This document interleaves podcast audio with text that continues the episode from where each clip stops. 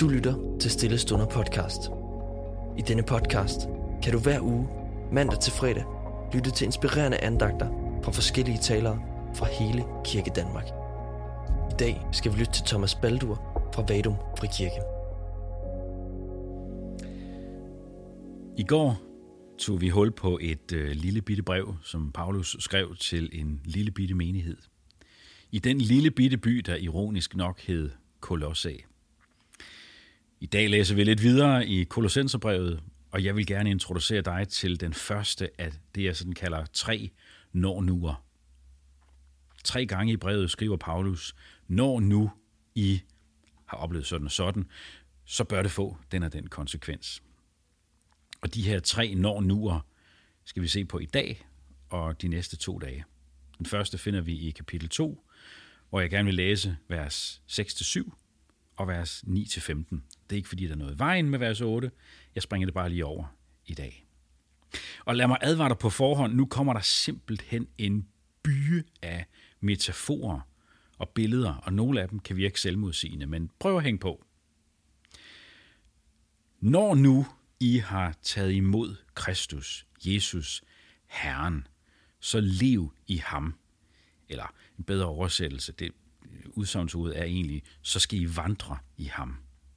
Når nu I har taget imod Kristus Jesus Herren, så har jeres livsvandring i ham. Rodfæstet i ham. Opbygget i ham. Grundfæstet i troen, som I har lært det. Overstrømmende i jeres tak. For i ham bor hele guddomsfylden i kød og blod. Og i ham, som er hovedet for al magt og myndighed, er I blevet fyldt med den guddomsfylde. I ham blev I også omskåret. Ikke med hånden, men ved at aflægge det syndige lame ved omskærelse til Kristus, da I blev begravet sammen med ham i dåben. Og i den blev I også oprejst sammen med ham ved troen på Guds kraft, der oprejste ham fra de døde. Også jer, der var døde i jeres overtrædelser, uomskårne på kroppen, gjorde Gud levende sammen med ham, da han tilgav os vores overtrædelser. Han slettede vores gældsbevis med alle dets bestemmelser imod os. Han fjernede det ved at navle det til korset.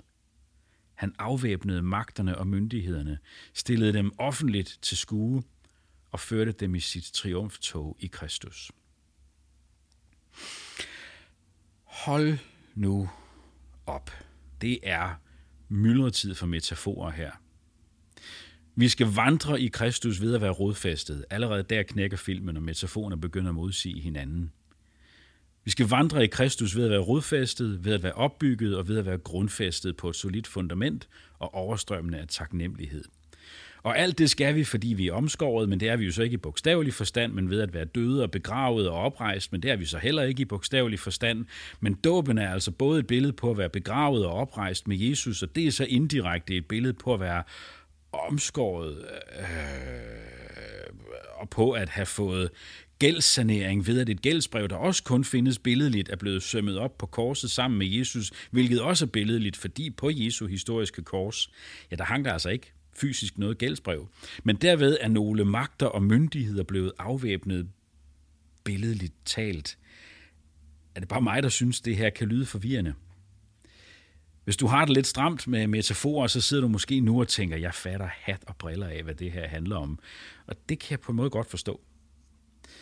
Man kunne bruge lang tid på at fortolke hvert enkelt af de her billeder, de her metaforer.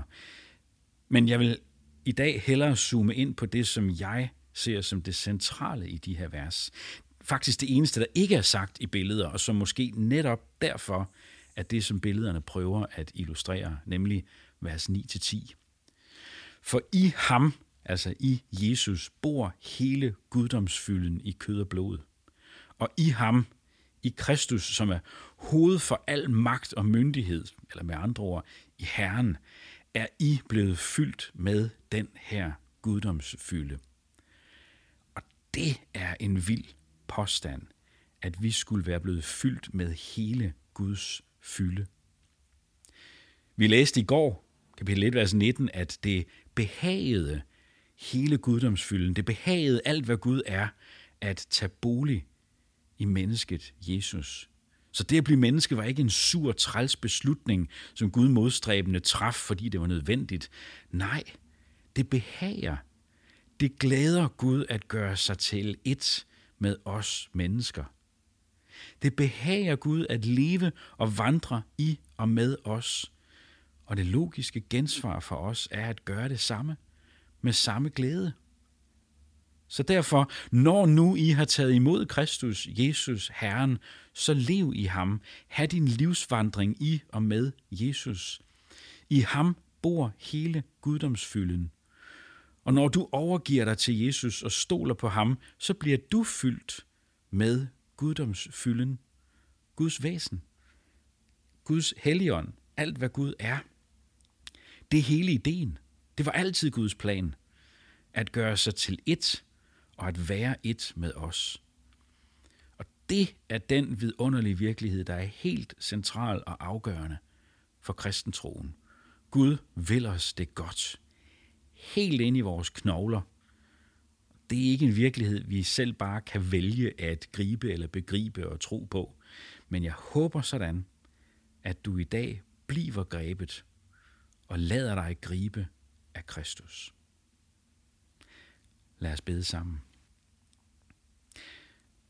Gud, tak for den her forsikring om, at du vil os det godt, og at du faktisk glæder dig ved at være med os og gøre dig til et med os. Det her, det går over vores forstand og vores hoveder. Men giv det må ramme os i hjertet. Og giv du hjælper os til i dag at øh, lade os blive grebet af dig. Amen. Tak fordi du lyttede med. Hvis du blev berørt af dagens andagt, eller har spørgsmål, så vil vi opfordre dig til at tage kontakt til en præst i dit nærområde. Føl dig også fri til at tage kontakt til Stillestunder. Husk også, at du kan finde alle de skønne sange fra Stillestunder på YouTube. Ha' en rigtig god dag.